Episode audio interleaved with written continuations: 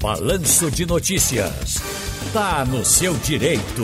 Vamos conversar com o Bruno Félix, ele é especialista em direito do trabalho. Doutor Bruno, prazer ouvi-lo mais uma vez aqui na Rádio Jornal. Tudo bom?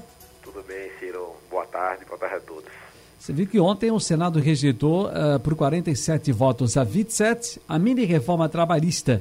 Uh, o senhor considera isso uma vitória para o trabalhador, para a trabalhadora brasileira, para o brasileiro? Uh, eu sei que ontem, inclusive à noite, lá perto já das 11 horas, eu estava ouvindo, vendo as, as entrevistas, né, que, os telejornais em rede, e aí o presidente da, da Câmara dos Deputados, o Arthur Lira, saiu lá da sessão. Rapaz, estava fumaçando com o pessoal do Senado. Estava pelas, pelos, como é que chama? Pelos cascos revoltadíssimo, mas só daquela, daquele jeito que político sabe fazer, né? Falando com todo. Mas aí na, nas, você sentia que ele estava espumando de raiva, dizendo que houve um acordo e quebraram o acordo. Mas essa mini reforma, eh, ontem rejeitada no Senado, ajuda ou atrapalha? É, a rejeição ela ajuda muito, Ciro. Por quê? É, essa a MP quando ela foi editada inicialmente, ela foi editada por um, uma boa causa. Ela prorrogava o benefício da suspensão dos contratos e da redução, que preservou muitos empregos ao longo da pandemia. Entretanto, foram sendo inseridos, como popularmente se conhece, é, os jabutis, e na prática essa MP tornou-se uma mini reforma trabalhista, muito, muito mais danosa do que ocorreu em 2017. Então, essa rejeição é, pelo Senado, uma, uma, casa mais serena, é, composta em sua grande maioria por ex-governadores, é, políticos com um pouco mais de, de sensibilidade, é, acharam por bem, não, ao meu ver, de maneira acertada, de rejeitá-la. Eu ficava observando aqui, aliás, porque a gente até já conversou sobre isso também, isso. Né, sobre esse tema dessa, dessa. Quando foi aprovado lá. E até lembramos aqui de que a aprovação na Câmara dos Deputados se deu naquele dia da votação do voto impresso. Todo mundo ficou com os olhos voltados para a situação, para a votação do, do, do, voto impresso.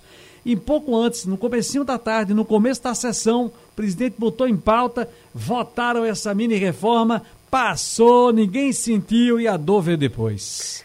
Exato, Ciro. É, no Brasil, é, medidas impopulares normalmente são aprovadas na calada da noite. É, o, nesse período de pandemia, obviamente, os protestos diminuíram. E como eu já tinha conversado anteriormente, Ciro, o que cria emprego, na verdade, não é a canetada, seja do executivo, seja do, do legislativo. O que cria o emprego é a atividade econômica. E a gente não pode achar que o nosso país ele vai crescer descendo o pau no lombo do trabalhador. A gente não pode achar que esse país vai crescer a gente tirando do que de quem menos tem. Se o quilo do feijão ele aumenta, ele vai aumentar para aquele que ganha menos. Ele vai pesar muito mais no orçamento daquela pessoa que ganha menos. Se a energia aumenta, ele vai aumentar muito mais naquela pessoa que está sem renda, daquela pessoa que está desempregada. E o falso argumento que foi muito bem rebatido no Senado de que é, o país tá, tem vários desempregados e a gente precisa criar emprego, isso foi rechaçado como? Como é que eu vou criar uma, uma categoria de trabalhador que vai ganhar menos da metade de um salário mínimo?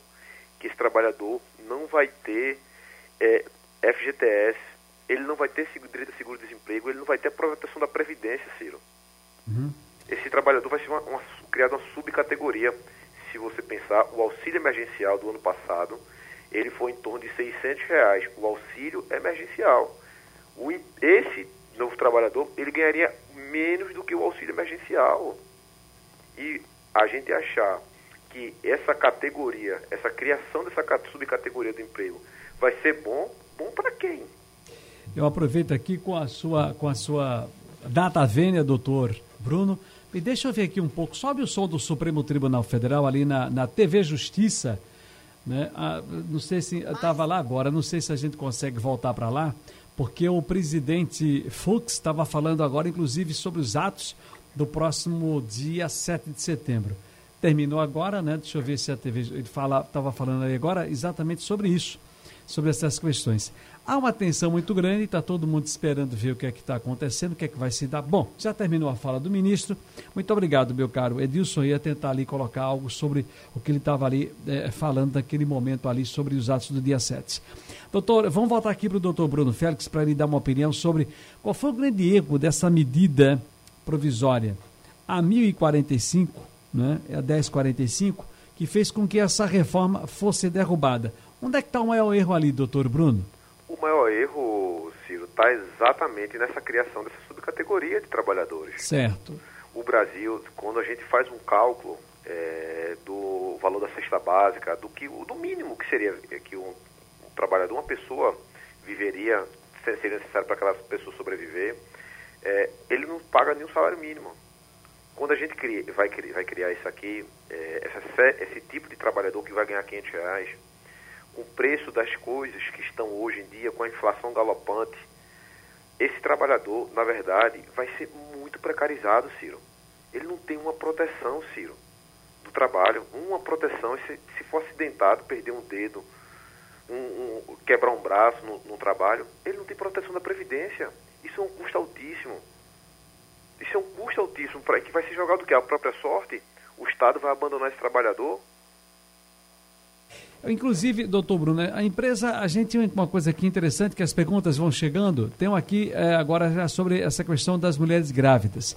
A empresa não sabe que uma funcionária está grávida e admite, né? Porque a gente chega aqui com outras perguntas. O que é que pode fazer? Essa mulher tem algum direito? A empresa não sabia, não tinha sido informada ainda. E aí, naquela, na, na questão de de, de, desligamentos pontuais. Era uma coisa que, às vezes, outra acontece, você desligar alguém desligou uma mulher e depois soube que ela estava grávida. E aí? Na verdade, Ciro, no, no Brasil existe um preconceito.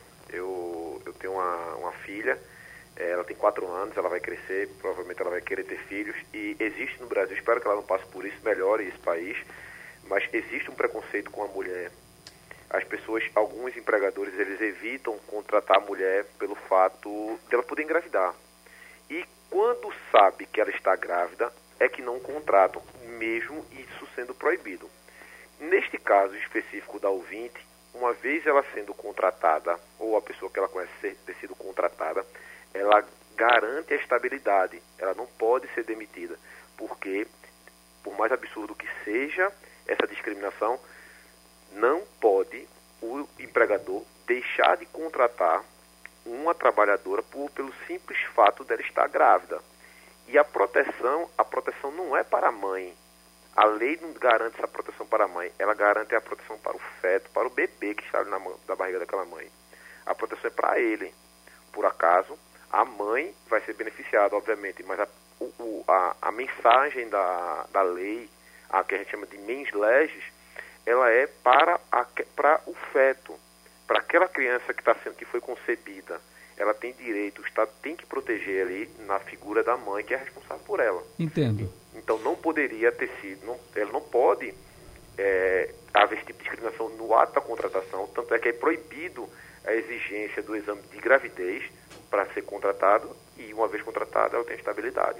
Certo, agora veja, já tem outro caso aqui também que aí chegou agora, uma profissional que estava cumprindo aviso prévio e aí acabou ficando grave, grávida. E aí? Tá no meio do aviso prévio e chegou aqui. Bom, fiquei grávida. Tá. A mesma coisa, Ciro. O aviso prévio, ele integra o contrato de trabalho. Ou seja, ele faz parte do contrato de trabalho. A única diferença é que naquele período, seja de 30 dias, 60 dias, 90 dias, ele foi avisado de que seria que estaria saindo da empresa ou ele avisou a empresa que estaria saindo. Então, mas para todos os efeitos legais, o aviso prévio, ele integra o contrato de trabalho. O que significa isso? Que uma vez ela estando grávida, ela teria direito à estabilidade. Ela uhum. não poderia ser mais demitida. Agora, a empresa contratante, por exemplo, ela pode exigir a apresentação do teste de gravidez nos exames admissionais e demissionais. O senhor já respondeu ali, ampassando, passando ali, mas eu queria deixar isso bem claro para as pessoas, para que não fique, não pare nenhuma dúvida sobre isso. Não, pode exigir exame de, de gravidez, da mesma forma que não pode exigir um, um, um exame de HIV. É, algumas poucas profissões, é, mas isso definido em lei, é, é, permitido, por exemplo, no caso dos motoristas, é, é, é obrigatório ou é possível, na verdade obrigatório não é possível, que as empresas solicitem um exame toxicológico para que, que eles sejam admitidos na empresa. Porém, é uma previsão expressa na lei, tá certo? É, no caso da, da, gravidez ou de uma, qualquer outra doença, é completamente vedado, é proibido. Inclusive, se for proibido, se for solicitado e essa trabalhadora, essa pretensa candidata àquela vaga, conseguir comprovar que ela é, for, deixou de ser contratada pelo fato dela estar grávida, ela tem direito à, à jurisprudência farta, é, pacífica da, do, dos tribunais de, do trabalho, entendem que ela teria direito à indenização por danos morais. Doutor Bruno Félix, muito obrigado mais uma vez, um grande abraço, felicidades, doutor. Ciro, muito obrigado, estou sempre à disposição. Um abraço a todos.